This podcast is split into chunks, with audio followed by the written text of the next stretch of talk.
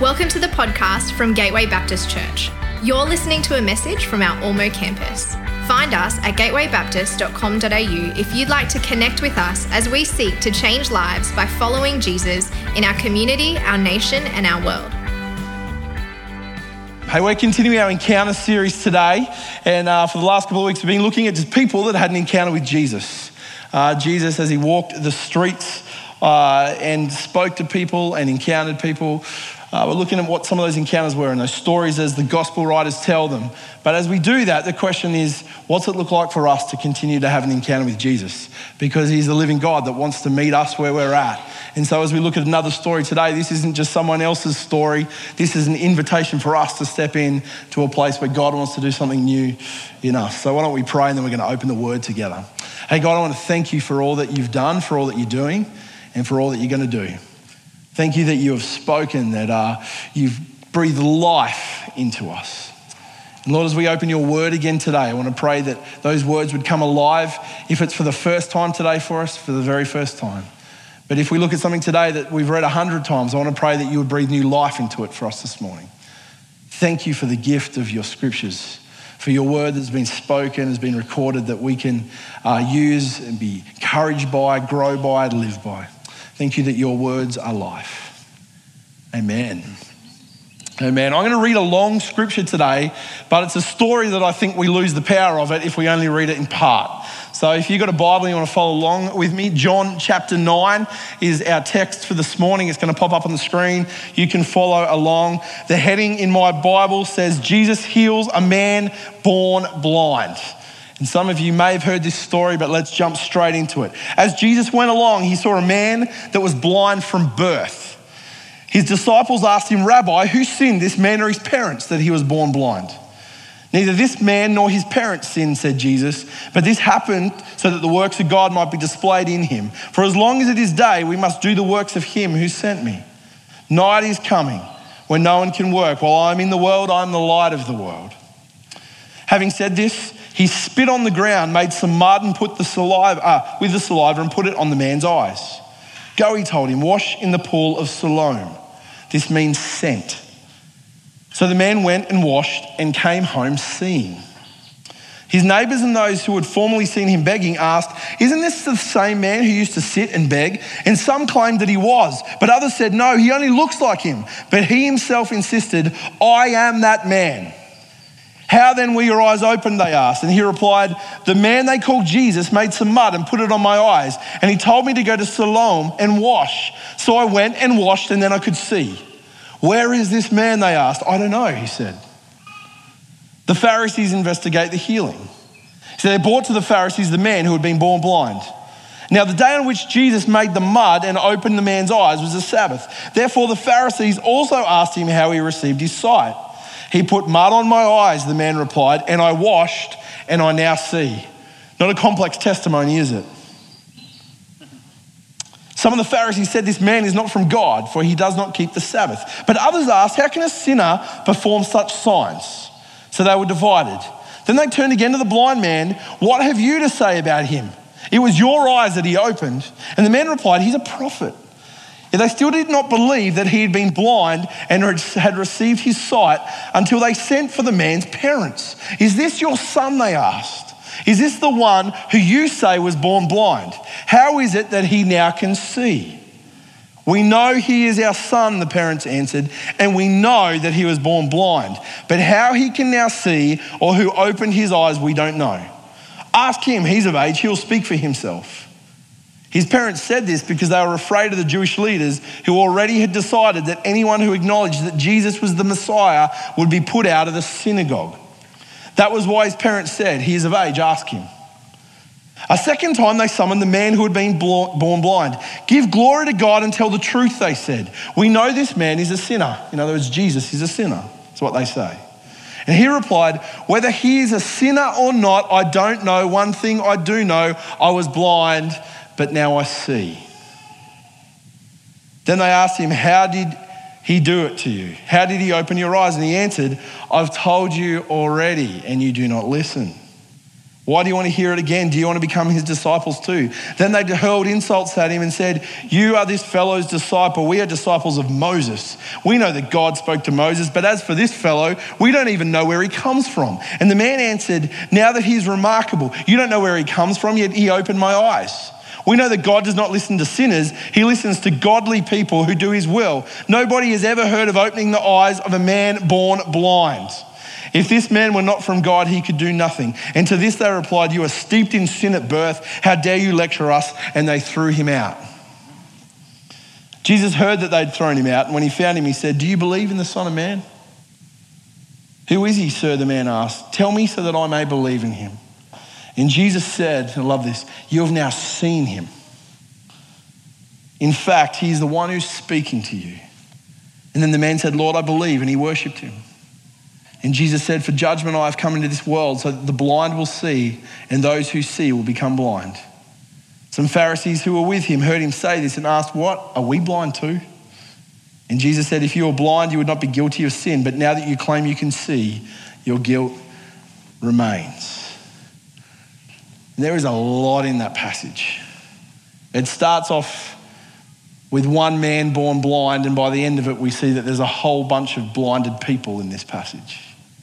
And I want to talk this morning about the things that blind us.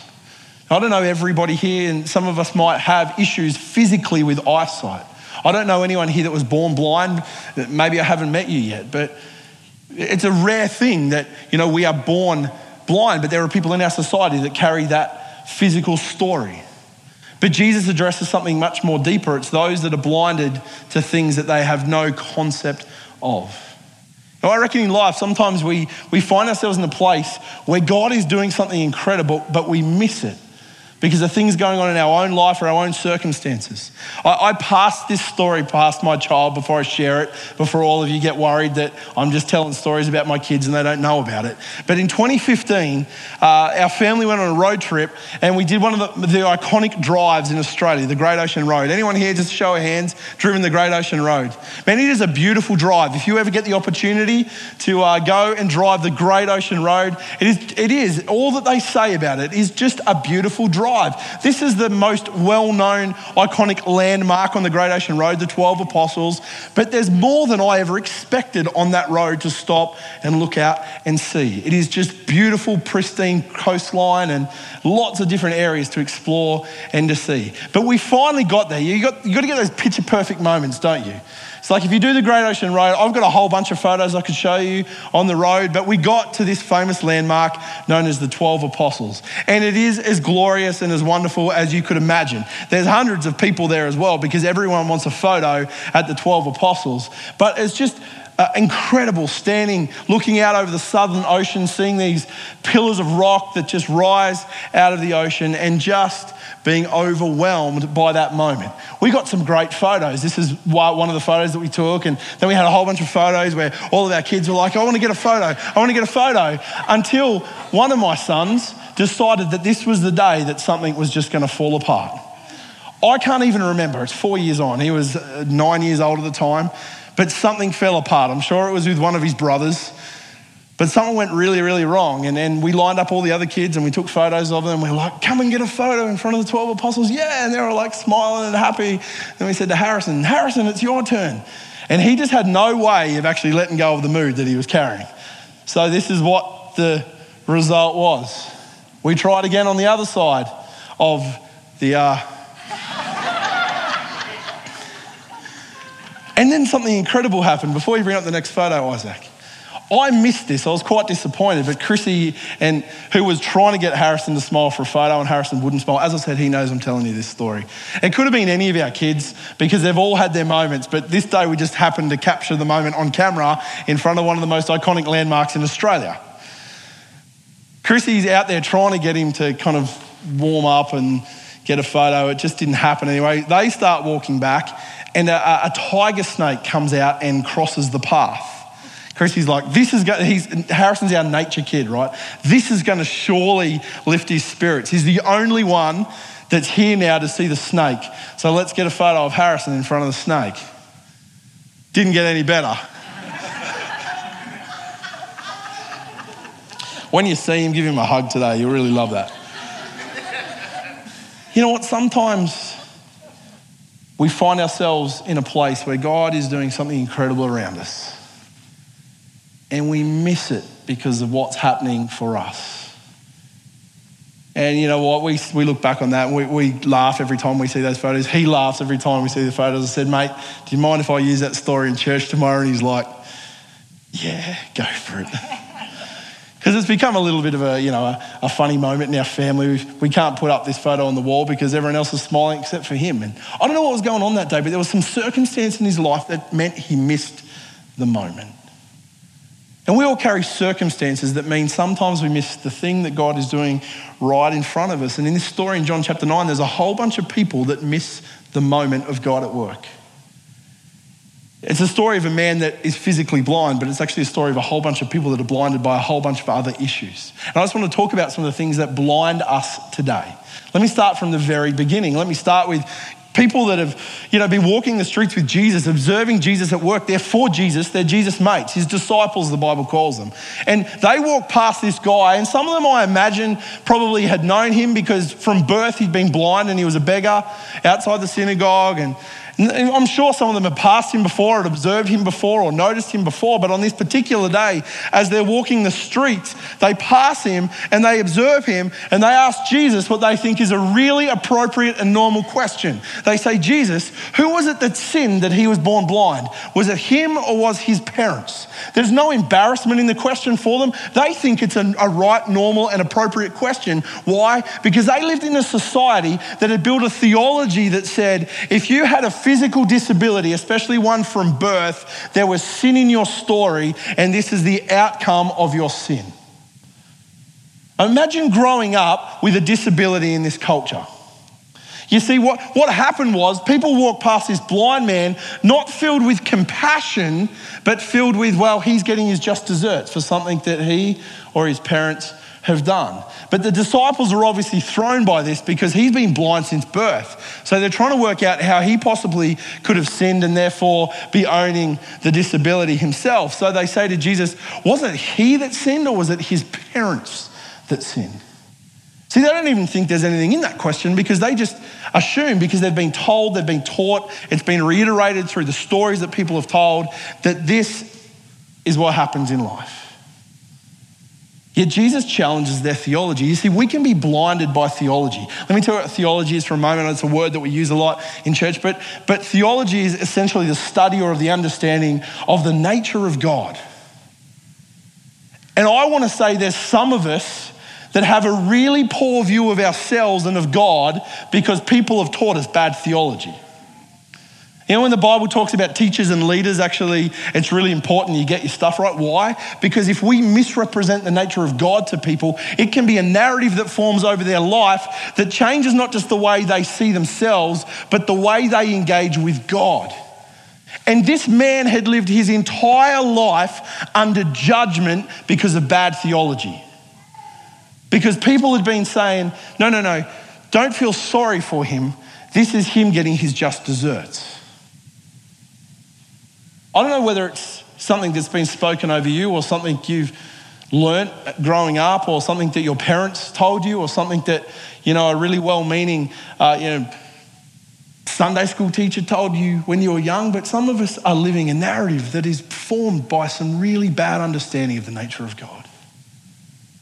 Some of us feel a distance from God because we feel like the life that we live or, or the story that we have or, or the challenge that we carry is something that God would want nothing to do with us. Because someone told us that God hates that and therefore God hates you. Jesus, in this moment, dispels the bad theology. So, Jesus, who is it that sinned? Was it this man or was it his parents?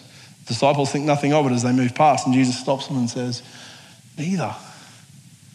Neither. He doesn't explain it, but he just says, neither. Neither this man nor his parents sinned, said Jesus. This has happened so the work of God might be displayed in him. You know, when we're blinded by bad theology, it can be a blockage to God. But Jesus changes that and, and, and addresses the disciples and says, no, no, no, no, you're not seeing this clearly. This has got nothing to do with him or his behavior or what his parents have done. He is suffering something, and Jesus doesn't give us explanation, but many of us carry things that we can't find an explanation for, and, and maybe some of us in the pain of our own life have questioned whether God's punishing us for things that we've done. And, and Jesus, I think, just wants to stand here and say, you know what, we live in a broken world, and sometimes things don't make sense and things don't line up. But God is actually God in the business of restoration and healing. And He's going to do something good in you and in your brokenness. And some of our brokenness is caused by sin. There is a reality that some of us, sin does bear consequences. But we all know that the consequences of sin don't seem just. Some people do things every week and get away with it, and some people do things once and it all falls apart for them. You know, like sin doesn't seem to carry justice in its consequences, but sin does carry consequences. And, and some of us have started to believe that because of the things going on in our life, God doesn't want anything to do with us. Well, Jesus, in this moment, wants to reset your understanding of who He is, it's to reset your theology. Because some of us are blinded by theology. The second group of people in this story that are blind are are people that I would say are blinded by ignorance. Now, we throw out ignorance as a, a negative thing, you know, you're an ignorant person, but, but ignorance in this sense is just people that have no idea because they've never seen or heard. And so the man goes, has an encounter with Jesus, goes and washes in the pool of Siloam, and there's something significant in that because for him to re engage in the community, ceremonial washing was a really important part of it. And so Jesus says, Go and have a wash and then come back. So he goes and washes, and guess what? He comes back, and for the first time in his life, he's seeing. The, the, John is underwhelming in how he tells this moment, right? He just goes, Yeah, so he went off, had a wash, and he came back seeing. Imagine what it looked like for a man that had never seen to wash his eyes and see for the first time. I get over who who gets kind of stuck following down you know videos on YouTube and stuff occasionally, and you're seeing people put on those glasses that bring colour to life for the very first time, and they start weeping, and everyone starts hugging, and, and I start weeping as I'm watching it because there's something overwhelming with seeing the joy in someone when they get to see life in full colour for the very first time. This is a man that had never been able to engage the sense of sight, and in this moment, his eyes are open and he sees everything. The sounds have a meaning. The sounds have a home. Everything that he touches and feels suddenly takes on new meaning. John just goes, he went to the pool, he washed, and he came home seeing. Man, this was a bigger moment than you thought. To the point where when he comes home seeing, people that knew him, the Bible says his neighbors, his neighbors and those who had formerly seen him begging asked, Isn't this the same man who used to sit and beg? If you want to know what the power of transformation looks like, the power of transformation is when God does something so significant in your life that those that are close to you don't even recognize the person that you've become. Some of you here have that story. Some of you here say, People that know me now cannot believe that I'm the person that I am because they used to know me back there. That's what transformation does. But the transformation for this guy is, is in, in an instant. And people that know him because they've seen him and they've lived near him their whole life don't even recognize him because they go, Is this the guy that was blind? Because this time when he walks back in the community, he's not going slow. He's not having someone lead him. He's not stumbling over objects that were in his path. He walked back in confidently and knew something has changed in his life. You see, this is what happens when Jesus gets a hold of us. Something incredible changes. And his neighbors are just ignorant to the thing that's changed. To the point where some say, no, no, no, that's not him. just someone that looks like him. And others go, no, I think it's him. And he's standing in the circle going, no, it's me. It's me. They're like, no, I think you just look like the person that we think we're talking about. There's a guy that used to sit there that looked like you who was blind. And then others are going, no, I think you're that guy. And he's going, why don't you just ask me? I was the guy that was sitting there. You won't find him anymore because I am him. And so the scripture said his neighbors and those who'd formerly seen him, isn't this the same man?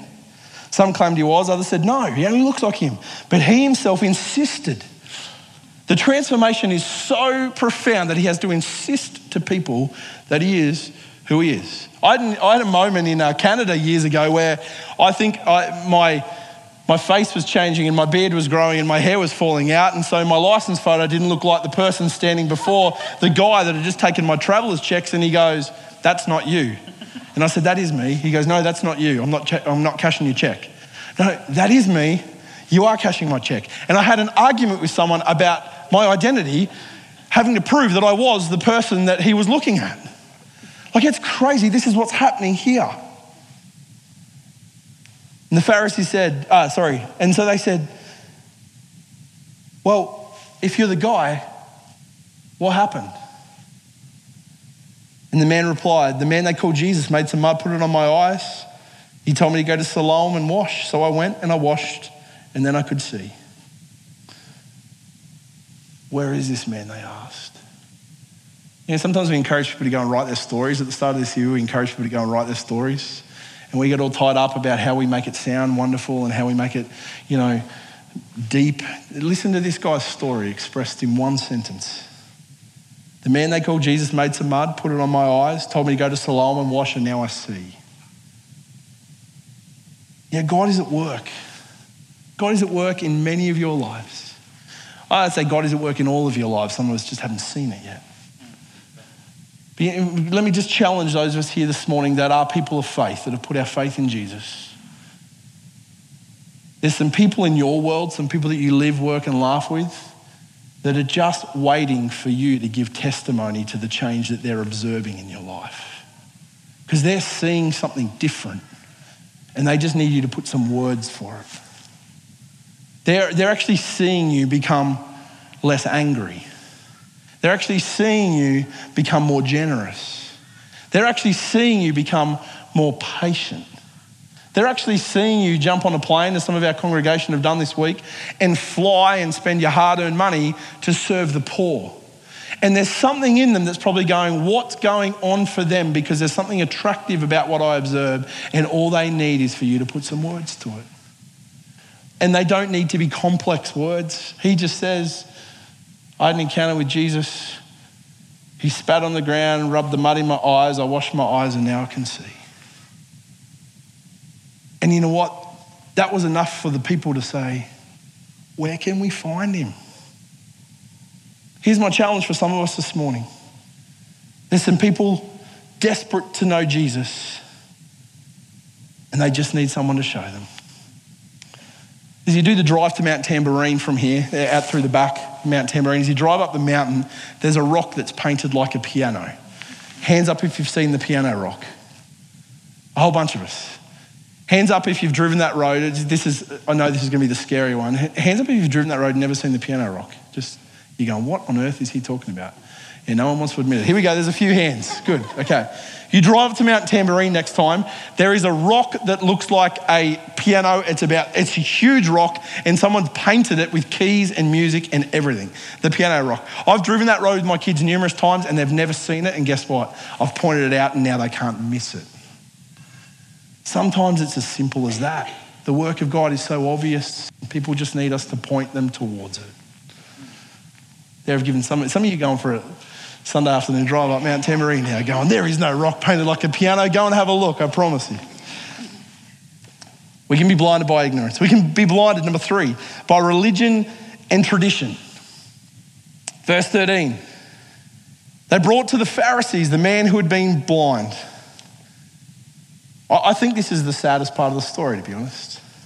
Now, the day in which Jesus had made the mud and opened the man's eyes was a Sabbath. What's significant about that? You see, the, Sabbath was the day of rest. God wove it into creation. He spoke it as a commandment through Moses. And then the Pharisees and all the teachers of the law went and applied the law to that. In other words, they said, Oh, it's meant to be a day of rest. God told us to do no work. And people said, Well, what does it mean to do no work? Am I allowed to brush my teeth? And so, you know, they started asking all the questions around what it meant to have a day off work. And so the Pharisees created all these laws around what it meant to be in the Sabbath. And one of the laws that they created was you can't make clay or mud on the Sabbath. So they start looking at Jesus going, well, technically, he created some clay, so he worked on the Sabbath day, which is a breaking of the rules of God. So the Pharisees asked the man how he'd received his sight. He goes the testimony again. He put mud on my eyes, and I washed, and now I see. And some of the Pharisees said, This man is not from God, for he does not keep the Sabbath. And others asked, How can a sinner perform such signs? And I wish there weren't stories in the church like this today. But how sad is it when God heals a man born blind And the only thing the religious leaders can talk about is whether God did it the right way. If we ever get to that point, we need someone to just give us not a literal, but a, just a theological slapping around. Right? Because there is a man born blind. He could not see, now he sees, and he's standing before the religious leaders. And you know what they should be doing? Going, What do you think of the trees? Have, have, you've smelt this food before, but this is what bread looks like. They should have been throwing a party in the synagogue, but guess what they're doing? They're going through the law going, well, technically, mud should not be made on the Sabbath, and Jesus made mud, and so we're not sure that the thing that was done here was done well, and we can't determine whether it was of God or not. You like my Pharisee voice? It's easy to beat up the Pharisees. I reckon all of us have the capacity in our heart to be Pharisees at times. I think this is one of the saddest things in this story to see God at work so powerfully, but to be so blinded by our own religious framework or practice that the minute God does something outside of our framework, we find any way to determine that it can't be of God. If you were here last Sunday, Ben talked about the most powerful God encounter he had was at a conference when he just started weeping and then started laughing uncontrollably. You know what? That sits outside the framework of my comfort at times, but how can you deny what God has done in that man's life? You know, there's times when I see people get healed and, and the cynical self starts to rise up and go, oh, I'm not really sure about that. We had testimony not long ago from Dave who was sitting in church with that same spirit and then God touched him. And suddenly you just have to go, this is outside my framework, but I can't deny that God is at work here. I'm not suggesting that we don't kind of be careful. We do be careful. God always works within the nature of who God is. But sometimes God's going to break out of the framework of how we expect Him to operate and do things a little bit differently. Don't lose the joy of what God is doing in people's lives because we get so blinded by our own religious tradition. The third, the fourth group one more, and then we get to the guy himself. There was a group of people in this story that were blinded by fear. The second saddest part of the story. It says the Pharisees didn't believe that the guy was born blind. In other words, they didn't believe that the guy that was standing there going, I can see, was not just some fake making up a story. So they said, the only way we're going to believe that you were blind and now you can see is we're going to go get your parents. And if they tell us that you were blind and now you can see, then we might believe your story. And so they go get the guy's parents and they bring them in and they say, Tell us, is this your son? And they say, We know he's our son. We can verify his identity. And we know he was born blind. We can verify his story. But how he can see or how his eyes were opened, we don't know. That's a fair comment. But then they say this ask him. He's of age and will speak for himself. And the Bible tells us why they said that. His parents said this because they were afraid of the Jewish leaders who had already decided that anyone who acknowledged that Jesus was the Messiah would be put out of the synagogue.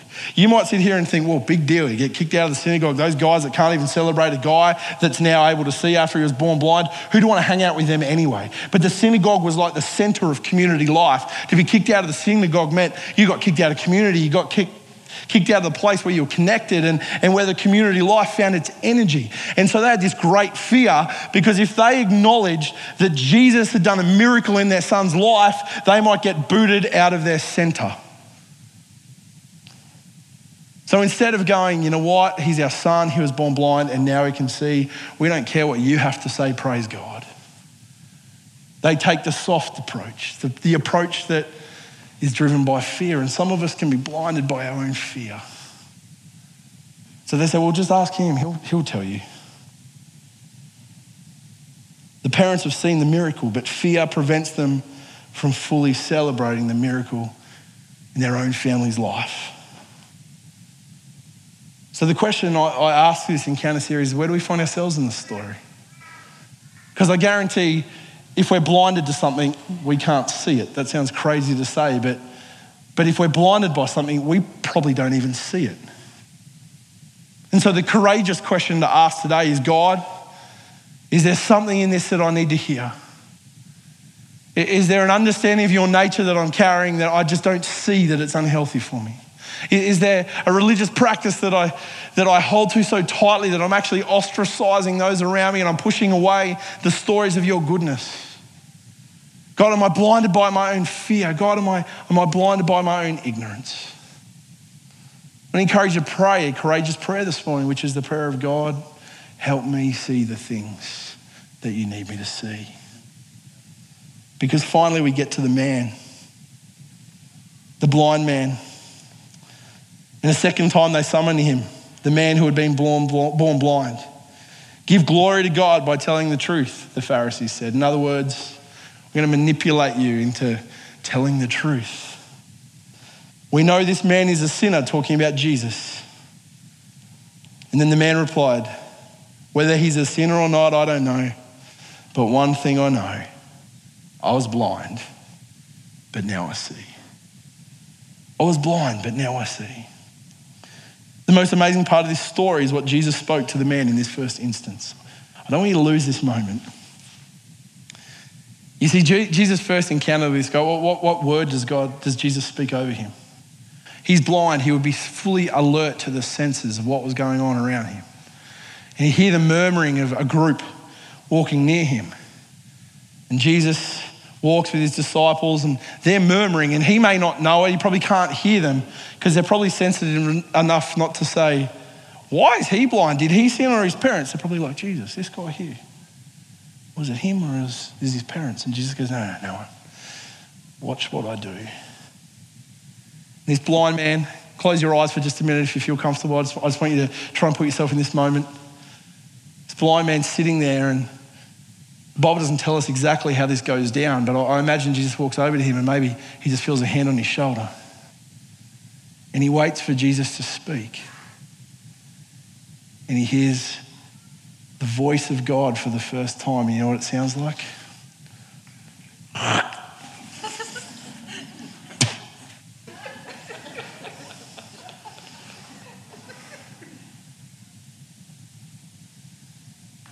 And then he feels warm mud rubbed into his eyes. I'm not making this up. and then he's led to the pool of Siloam and he wipes the mud out of his eyes and the world comes alive.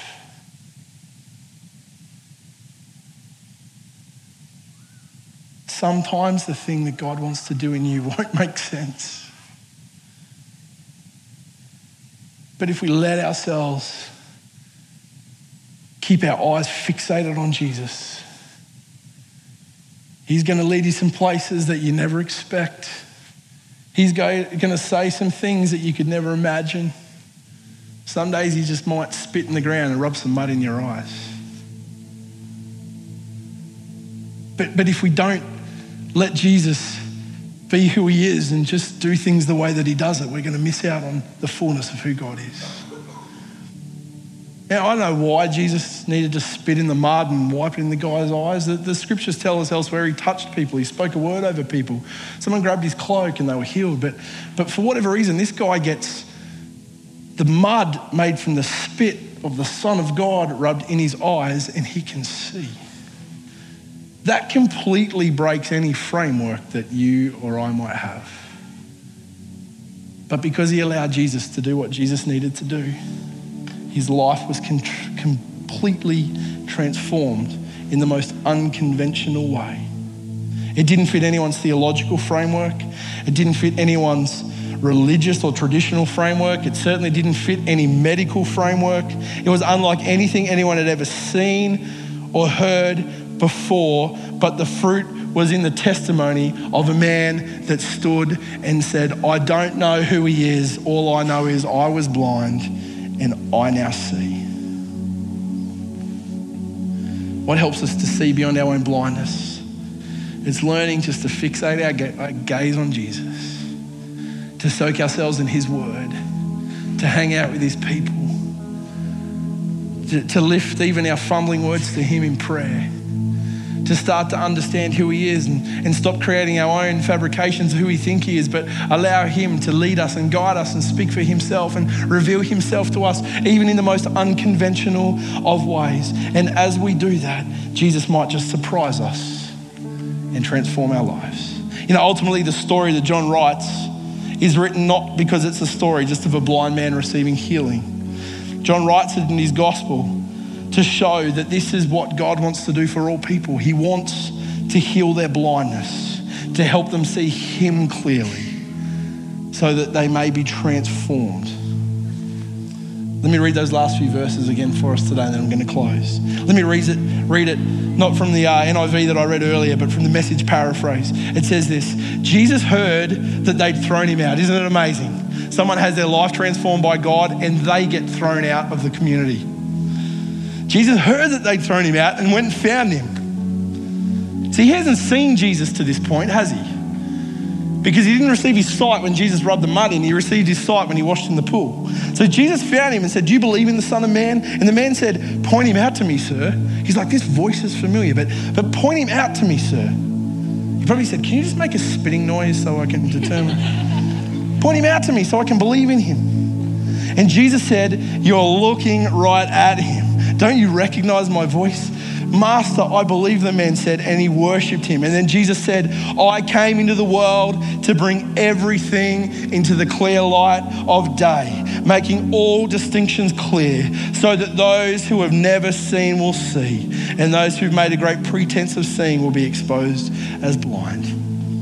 Will you look at God afresh and allow him to remove the things in your heart and in your mind that are blinding you from experiencing Him in all His fullness. Why don't we stand together this morning, church?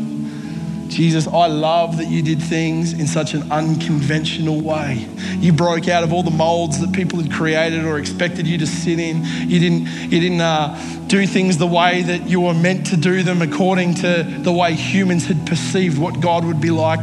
But you broke in and you showed what you're like. You helped blind people see. And that's what you want to do for us, Jesus. You want to remove all the things that cloud our vision of who you are, that cloud our vision of your goodness, that cloud our vision of your grace, that cloud our vision of what it means to live freely before you, uninhibited by the rules and expectations of others. You want to uncloud our eyes so that we can see clearly what it means to live righteous lives free from the clutches of sin. God, I want to pray that wherever we're at this morning, whatever it is that clouds our vision of seeing you truly, that you might remove it by the power of your Holy Spirit. Thank you, Jesus, that your business is the business of helping blind people see. I want to pray that many of us will have a testimony that says, We don't know what happened. All that we can say is, I was blind, but now I see. We ask you in this moment, Jesus, just to begin to do your best work. We pray these things in Jesus' name. Amen. We hope you've been blessed by this message. We are a growing family, and everybody who walks through our doors is welcome.